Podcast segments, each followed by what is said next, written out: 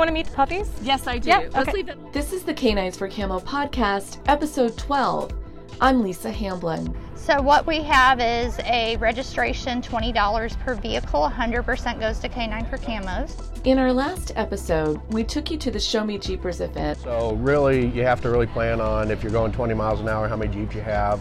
While I was there, a woman approached and introduced herself. Hi. Don't tell me to introduce myself. I'm Jessica. I've done Remington, Ghost, and Gunner. I donated them. You donated them? Yeah, I'm the one that trained them. She was one of the participants who signed up to run her Jeep along the back roads. But she has a much deeper concern for the charity we represent. First dog I donated to Canines for Camo, which actually introduced me to the program, um, was Remington. Uh, he's a dog that I was I heard of from a friend of mine.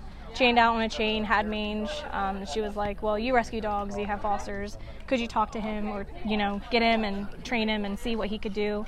Um, and he was such a good dog. I didn't want to put him in a you know any type of rescue or anything like that. So I looked up local programs and I found Canines for Camo on a brochure of all things, like just laying there on the table. And I was like, hey, rescue dogs rescuing people, okay.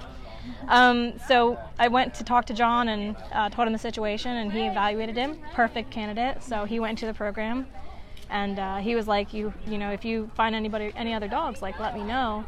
But I came from an area. I live in the rural area, so we get a lot of dump dogs, and it's it's been exciting to see the dogs transform from you know something scared, unsocialized, not really having a purpose to you know having a purpose. Jessica Mooney wants to serve as a trainer. But dogs have always been my passion. I've always trained dogs. I've always trained my friends' dogs. Like I'm, I'm like, oh, I know what your dog's problem is. Let me, let me see what if I can do, if I can fix it.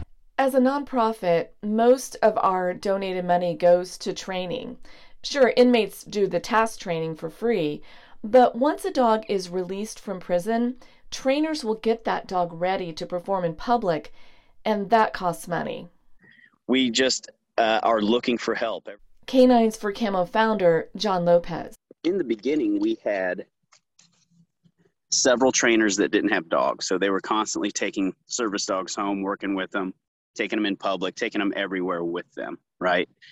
Now our trainers all have dogs, and so to get the one-on-one time they need, they're leaving them at Holiday. They're leaving their personal dogs there that night so they can work with the the service dogs. And uh, we just don't have enough bodies right now. You know, we should be spending a lot more time with researching our dogs, taking them through many more things before we say yes and let them in the prison. Um, and we need more trainers because the behavioral part of it is the harder part. In the prison, they can train all of the task training, you know, uh, opening doors, turning on lights, all of that stuff. And in that situation, there will be no issue with it because they've worked in that situation a long time. But if you have a fearful dog, let's say they go in public and they're scared of something, none of their task will matter to them because of the behavioral issue. You know, if they're too nervous to even think right, they're not going to be trying to turn a light on.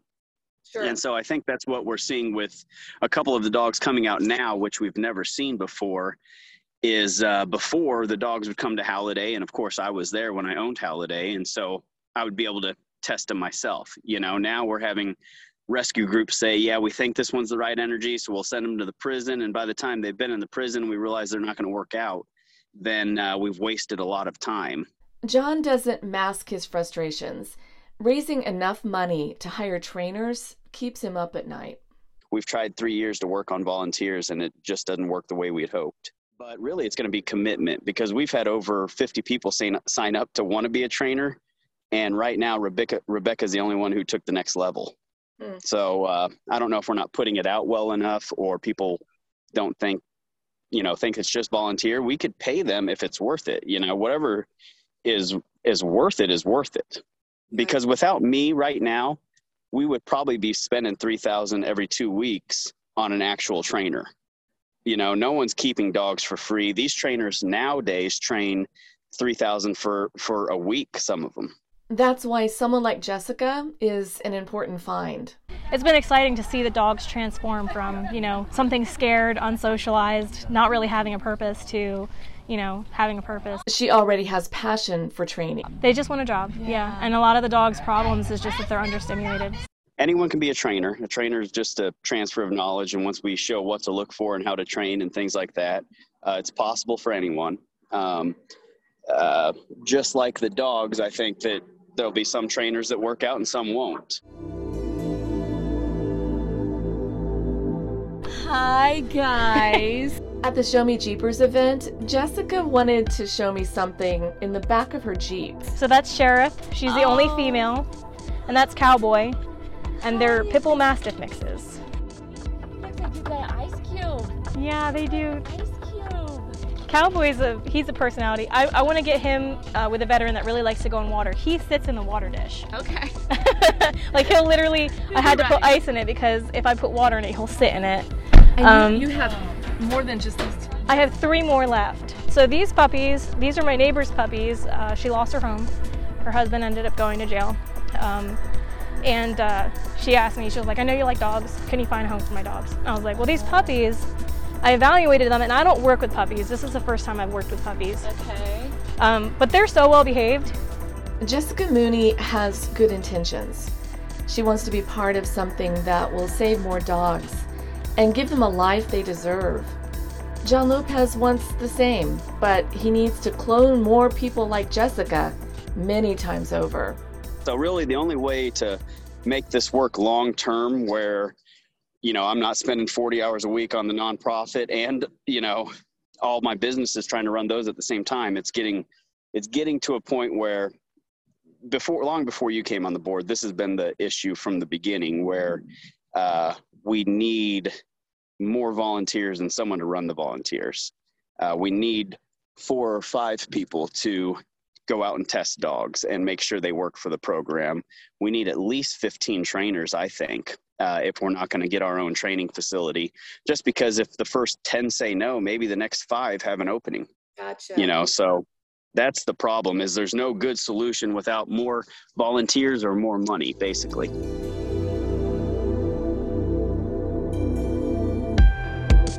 Well, you guys are about to take off, so I don't want to mm-hmm. keep you, but I'm so glad you came up. Look at these two. You guys. you guys are so cute. And that's how all of them are. I was just like, you guys are so well behaved. But they're so good. I just give them toys and I show them what they what I want them to chew on. They haven't chewed on anything that I don't want them to chew on yet. So, great. That's great. You must Yeah. be a good trainer. Yeah, they're lots of positive reinforcement. Yeah. In our next episode, It's been a it's been a strain on the on the, our marriage, but we're finally getting to a point where we're just, finally the VA's helping out enough, and we're getting to see counselors. oh, that's good. So that's it's been nice because otherwise, you know, she's got finally got to the point where she no longer asks what's making me feel anxious. She asks, you know, is there anything I can do to make you or help you? And that's a much more useful question, I think, than That's good advice. Yeah. That's good advice. yeah. Instead of because oftentimes if it's generalized, it's, it becomes another point of anxiety. Like I don't know, and that's bothering me even more.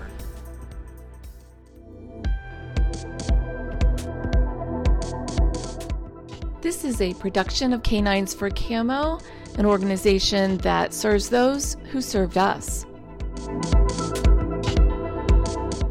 If you want to learn more about Canines for Camo, find us on Facebook or our website, caninesforcamo.org. If you liked what you listened to today, make sure and hit subscribe so you'll be notified when the next episode drops. We'll see you next time.